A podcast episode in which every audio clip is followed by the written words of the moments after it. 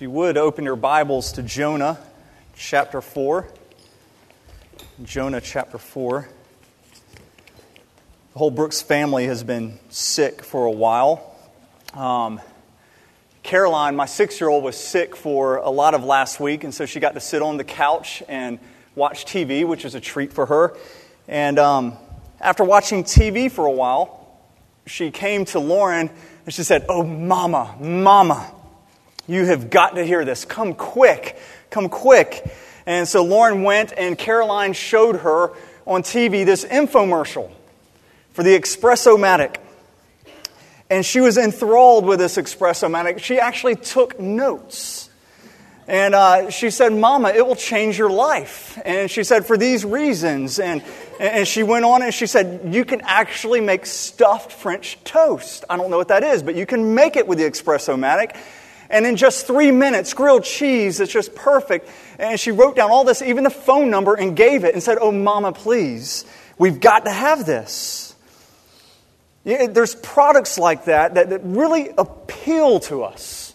And Caroline was absolutely enthralled. Apparently, they target that for six year olds.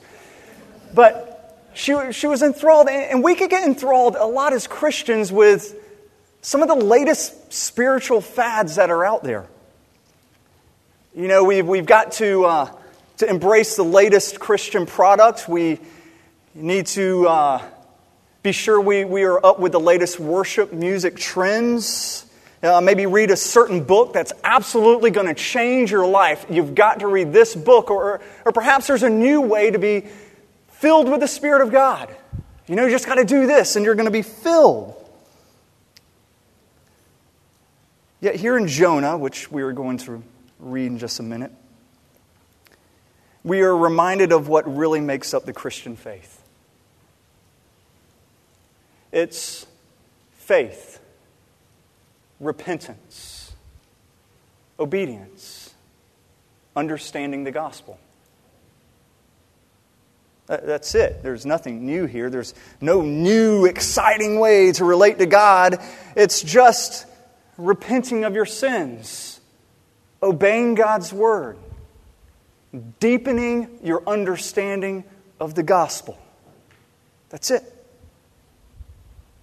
And Jonah is a terrific reminder of this, and we need reminding of this because this is something we never outgrow. We don't move on to the next thing. This will always be part of our Christian life, always part of our Christian walk.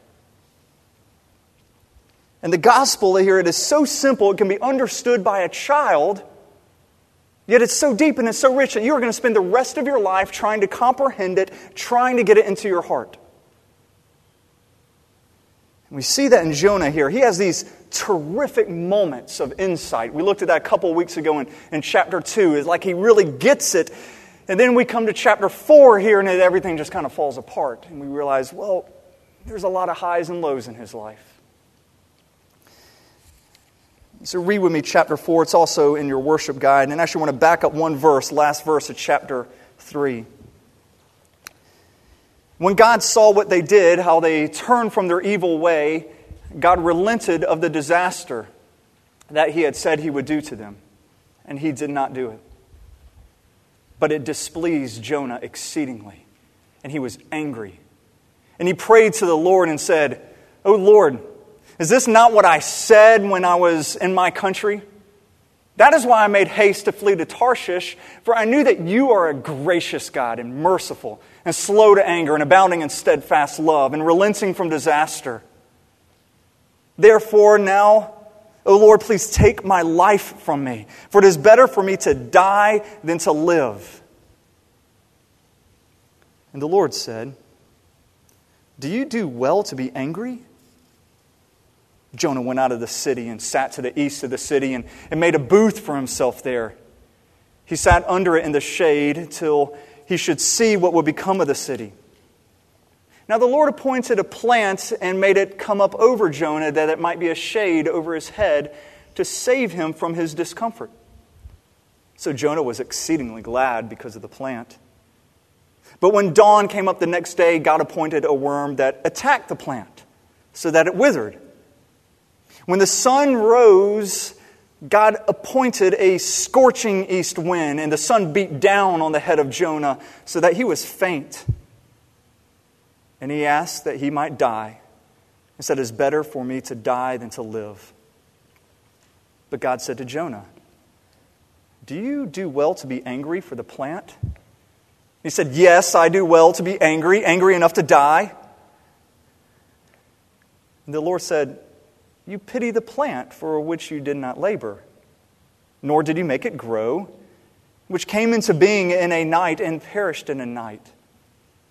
And should not I pity Nineveh, that great city in which there are more than 120,000 persons who do not know their right hand from their left, and also much cattle?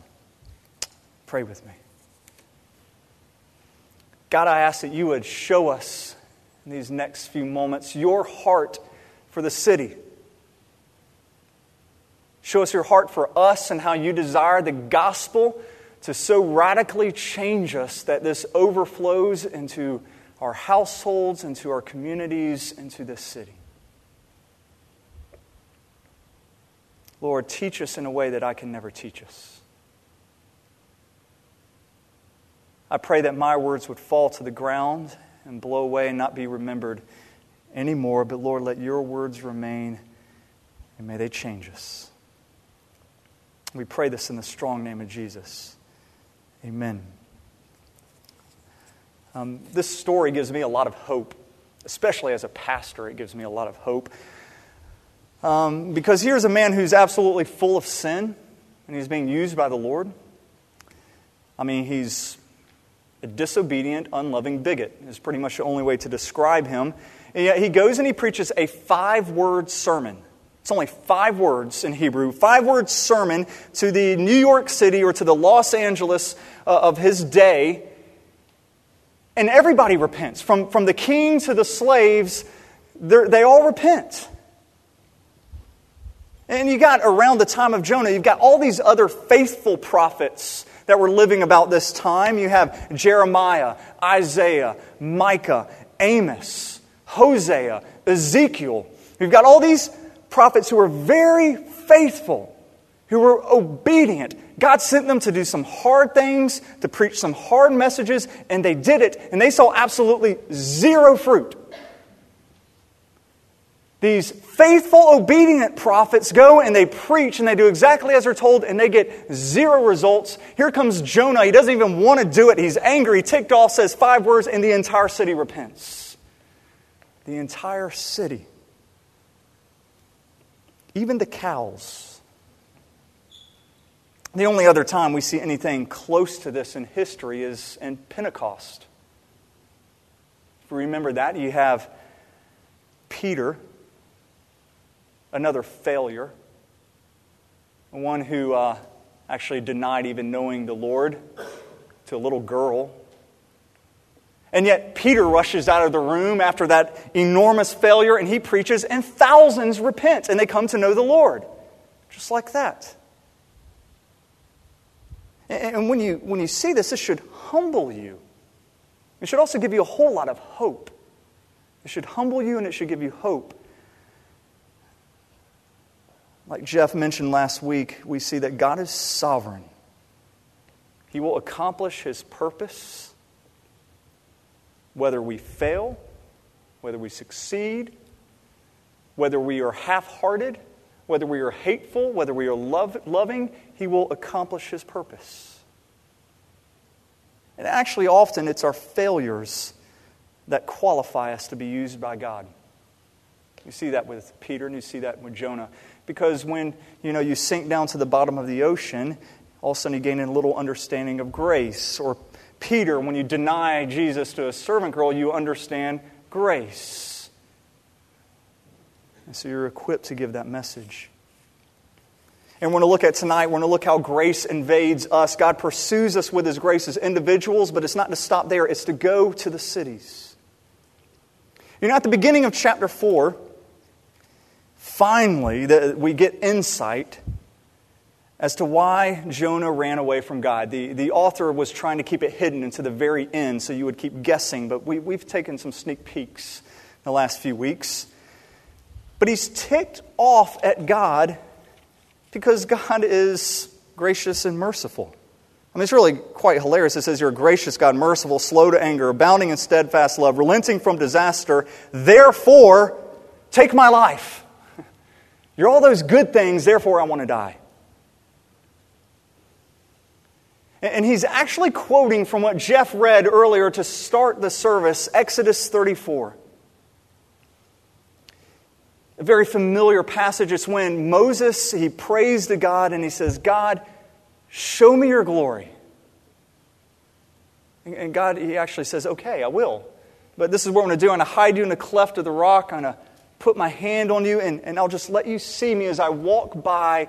And when the Lord walks by, he declares this Yahweh, Yahweh, a God merciful and gracious, slow to anger, and abounding in steadfast love and faithfulness. Moses, you want to see my glory? Moses, you want to understand who I am? I am gracious and merciful, and I am slow to anger. That is who I am. And so here, when you see Jonah getting angry because God is these things, he's getting angry at God himself. He is, he is, in a sense, rejecting God himself because this is who God is. God says, I'm Yahweh, I'm Yahweh, I am merciful and gracious and slow to anger. And Jonah looks at it and says, I know you're those things, and I just don't want any part of that. And he's just angry. He's so angry he wants to die. Which makes you, you just got to ask the question why is Jonah so angry here at this? I mean, Jonah was just saved from death because God is gracious. Seems like he would be very thankful for this, but he's not. He's ticked. You know, we get angry when something we love is threatened, that's what produces anger. When something you love is threatened, you get angry. You need to understand that anger itself is not a sin. Um, actually, Paul says in Ephesians, he says, Be angry and don't sin. He actually commands every one of you to be angry at times. It's a God given emotion to get you to do something. The key is not to sin, but you get angry when something you love is threatened. You know, if, if somebody was trying to steal my wife away and I got angry about that, that's a good God given emotion. I should be angry because marriage is worth protecting. Marriage is something I love and it is threatened. You see Jesus get angry in the temple. Um, when he looks around, there's all these money changers and there's all this, these cattle around, and, and nobody is really even thinking about the Lord. And so he overturns the tables, he gets a whip, and he drives people out, and he gets very angry because something he loves is being threatened. The temple, and whom the temple points, is being threatened. And so he gets angry.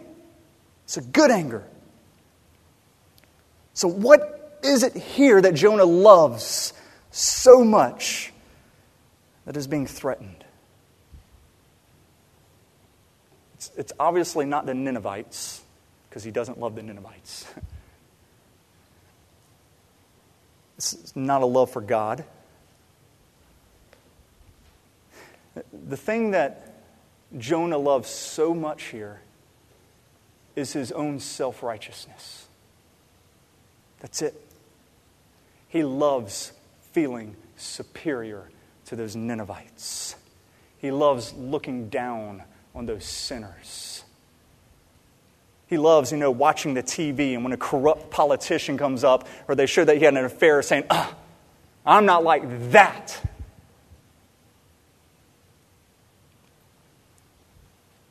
And so, by understanding here that God saves by grace, that's the only way that God saves is God is gracious, then he has to understand that he is no different than the Ninevites. He, he can in no way claim to be any better than these enemies. And, and when that starts sinking in, when his own self righteousness, his own pride, his own superiority starts crumbling in, is threatened, he lashes out in anger.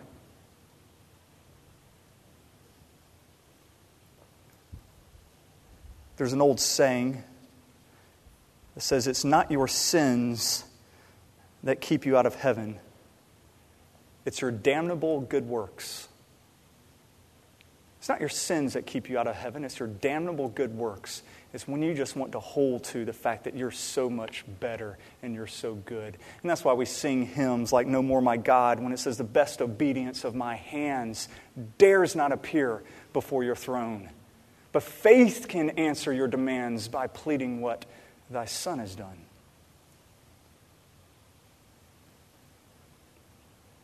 For Jonah, his good works, his standing as a prophet, is nothing but a worthless idol, and so he is forsaking the grace that can be his.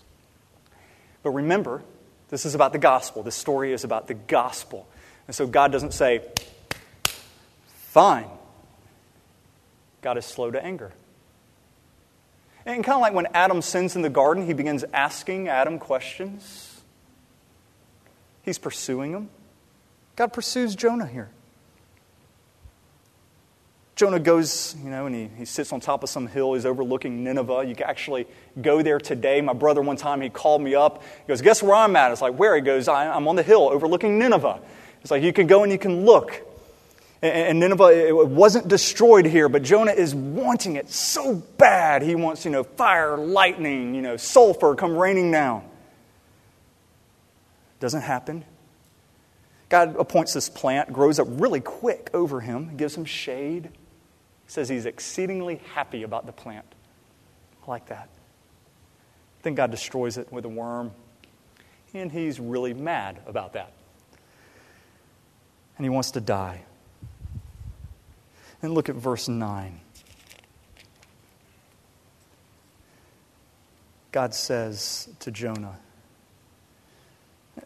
Do you do well to be angry for the plant? He said, Yes, I do well to be angry, angry enough to die. And the Lord said, He pity the plant for which you did not labor, nor did He make it grow, which came into being in a night and perished in a night.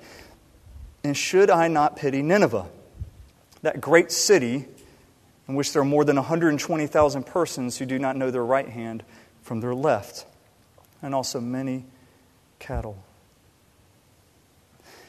God says, if you truly understand the gospel, if you understand grace, you're going to have a heart for the city. God loves the city. It's all throughout Scripture, God's heart for the city. We've looked at this as as a church. The opening pages in your Bible, God places man in a garden, but the closing pages of your Bible, you have us living forever in a glorious city. That's the, that's the movement of the Bible. You start with a couple in a garden, but you end in a city. In Revelation 21, it tells us that the city is 1,380 miles wide, 1,380 miles long. It's this huge, glorious city. Jesus lives on Main Street and city center. But our future is a urban future. We're all going to be city dwellers. The book of Hebrews tells us that Abraham longed to live in this coming city. In chapter 11, it says, For he was looking forward to the city that had foundations, whose designer and builder is God. God's a city builder. He's an urban planner. That's what God, God is. And not just of the New Jerusalem, but of all cities. Even the city of Nineveh was a creation of God. Even though this city is so full of evil and violence, eh, God, He says, Look at that plant. Did you labor over that plant? I labored over it. Just like I have labored over the city of Nineveh. Yes, it's full of evil. Yes, it's full of violence. But I have labored over it. I have worked hard over it. God loves it. Christians would do really well to uh, understand the story of Jonah, especially his calling. Chapter 1 begins. It says, God calls Jonah to go to Nineveh. It says, Go to Nineveh, that great city, call out against it, for its evil has come up to me. And that, that, that phrase, the evil has come up, means that there is, there is evil in the city that keeps getting worse and worse and worse. It's piling on itself. More and more violence, more and more greed. This evil is just getting big and big, and it's reaching all the way up to God. He says, Therefore, since the city is getting more evil, Jonah, you're to go to the city.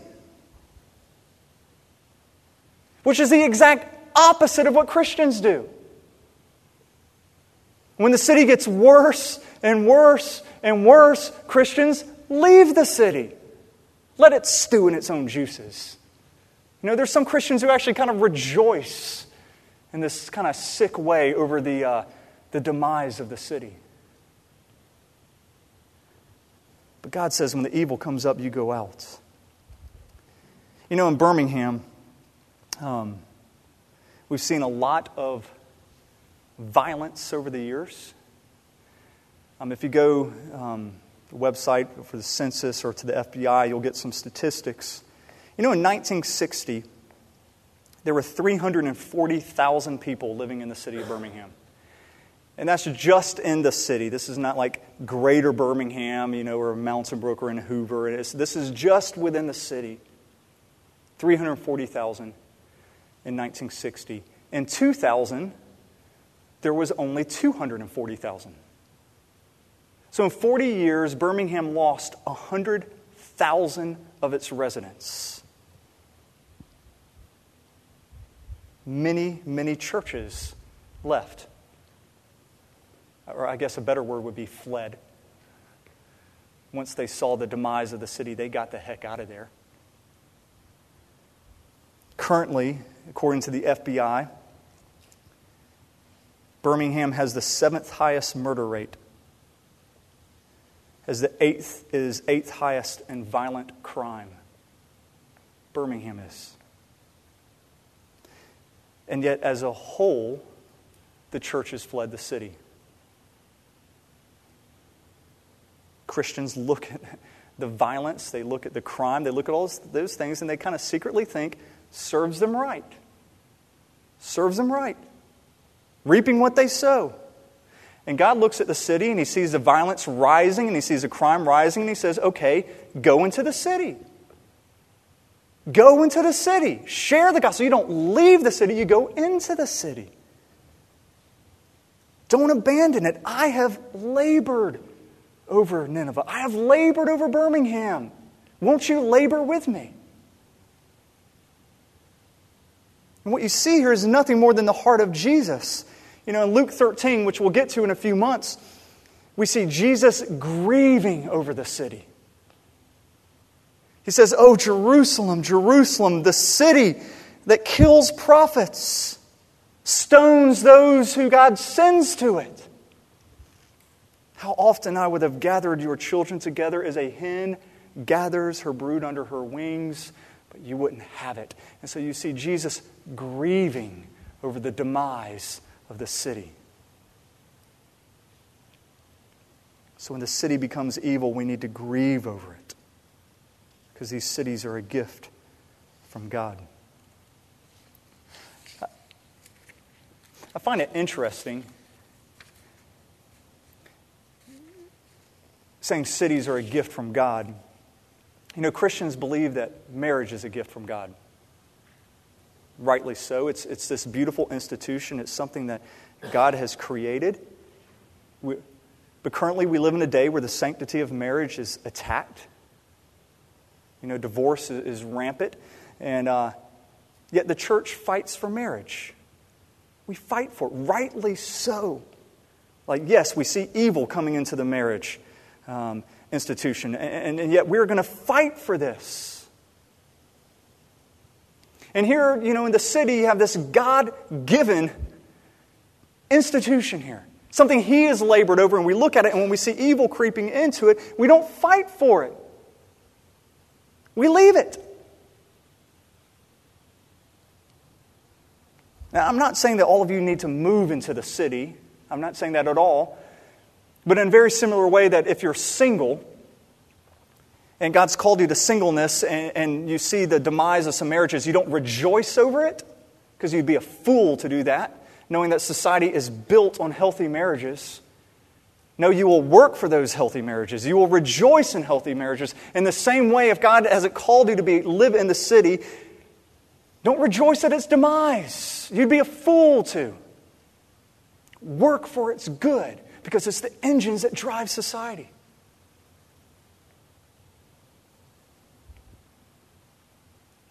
If you were to pick up our um, About Us pamphlets, which we have out there, you'll see our vision statement, which says, We believe that God has called us to be part of the spiritual, social, and cultural renewal of this city and the world. And when you pick up one of our little cards, um, out there also it says, We believe that Jesus, our Redeemer, has called us to be part of the spiritual, social, and cultural renewal of His people, His cities, and His world. And we don't just say of his people and his world, we actually recognize that God has a special heart for the cities. He has a special plan for the cities, and we want to be part of the redemption of that. There is a reason in your Bible, you know, in the New Testament, you're not going to get Paul writing a letter to, you know, the country little town of Genoa. You know, the epistle to Arbillo a little town that was around during his time. There aren't any letters to Merom or Thamna, two other little towns. But you do find letters to the Romans, letters to Corinth, Ephesus, Thessalonica, Colossae, Galatia, Philippi. The urban centers of his day is where he went. Paul, when he went to go spread the gospel, he skipped over every little country town and he went straight for the cities. It's not because he didn't care about you know, those who lived in the suburbs or who lived in the country or thought that God didn't care for them. God cares for them. God loves them just as much. But he knew that if you win all the countryside and don't win the city, you've lost. But if you win the city, you'll win the countryside. Because the cities are the engines that drive society. And you see this, I mean, you see this unfold in early Christian history. You know, Christian, Christianity completely overtook Rome within a few centuries. And the reason it did is because Christians stayed in the cities. I mean, it's pretty amazing. They were, the Christian movement was all slaves and the poor, dominantly slaves and the poor, and yet it overtook Rome in a few centuries because they refused to leave the cities. When violence would come into the cities, they didn't leave. When plagues would go all through the cities, they stayed. And eventually, Rome was changed. The early Christians understood their calling to this city. Now, the reason that God loves the city, the reason that He labors over this, is because God loves people. And there's a lot of people in a city. That's why He loves the city. And He's got this special plan for the city. I mean, we, yes, the city has fallen, but you can still see so many beautiful things in the city. If, if you're a homeless person, where are you going to go? Are you, you going to go out into the suburbs are you going to go out into the country? You go to the city. Soup kitchens are in the city. You'll often find a bed in the city. If you're an immigrant coming in and you don't speak the language, you don't speak English, where are you going to go? You're going to go to the city where you can find, you know, uh, you could be both part of your own culture and start learning the new one. It's a very hospitable place to immigrants when they come in. If you're an artist, and you really want to improve, where do you go? The city, where you can see all new techniques of how to do your art, and, and, and it will stimulate your mind, and there's even a, a healthy competition there to strive to be better. Even things like if you're a lawyer in a country little town, it would be the exception for you to improve in your legal skills. But move to the city where there's thousands of lawyers, thousands of little stimulation there. And you improve, it brings out human potential. We see these things even in a fallen, depraved city. God's got a special plan for the city. He loves it because there's so many people in there. And he describes the people as not knowing their right hand from their left. He doesn't know their right hand from their left. And when God describes the Ninevites this way, it's a very interesting phrase. What he is saying is that these people are so entrenched in their sin, so entrenched in it, they don't even have a clue as how to get out. They don't even know which way to turn. It's just a part of life for them. They don't even know the direction to go. They don't know their right hand from their left hand. The businesses there, they are so run by greed, they don't know how to operate without cheating people or misleading people. You have the, the teachers there who have, who have grown so apathetic after seeing so little funding and so many overcrowded classrooms, they've forgotten how to care. You see the city just being run down in so many ways. The, the government offices are so full of corruption. They don't know how to operate without lying. There's nobody there to show them their right hand from their left. That's why the church needs to take a stand. Say, listen, we want to be part of the redemption of this. As Christians, as people who have received the Spirit of Christ, the gospel must overflow into the city. Hear those first words of Jonah their evil has risen.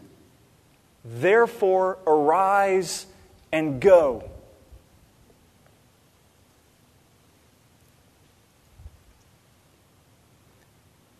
The very last verse of this book ends in a question. There's only two books in the Bible that end in a question, and this is one of them. The other one is Nahum, which is also about the Ninevites. And it's very intentional by the author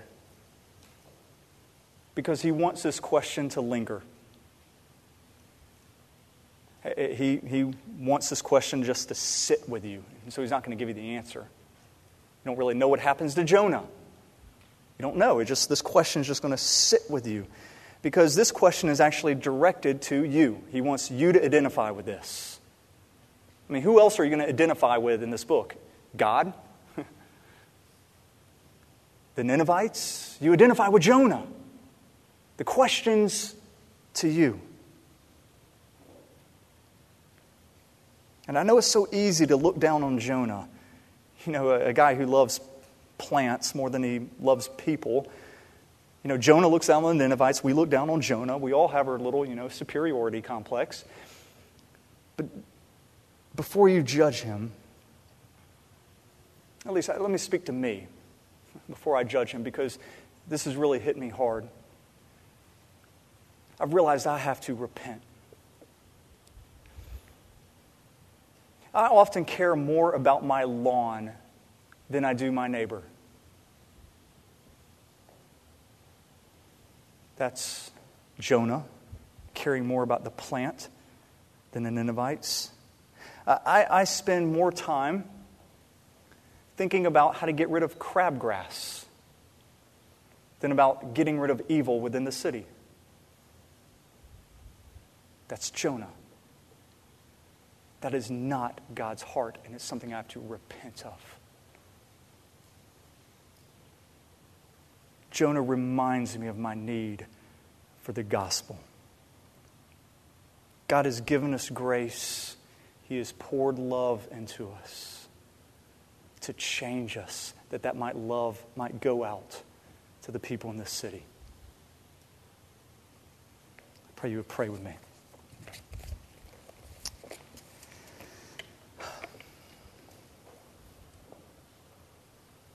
Lord, as your prophet Jeremiah said in chapter 29, may we seek the prosperity of the city, for when it prospers, we prosper.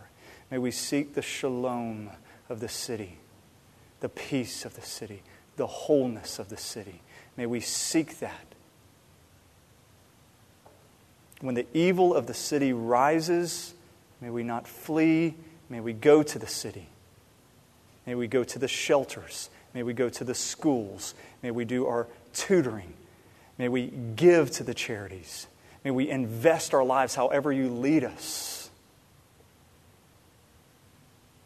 For those of us who are not called to live in the city, I pray that you would still show us a way we can serve the city, for when it prospers, we prosper. The city is a gift from you. I think this message is so important for us as a church. So important as we start off and we try to understand the gospel and serve this city. Burn it in our hearts. And I pray this in the strong name of Jesus. Amen.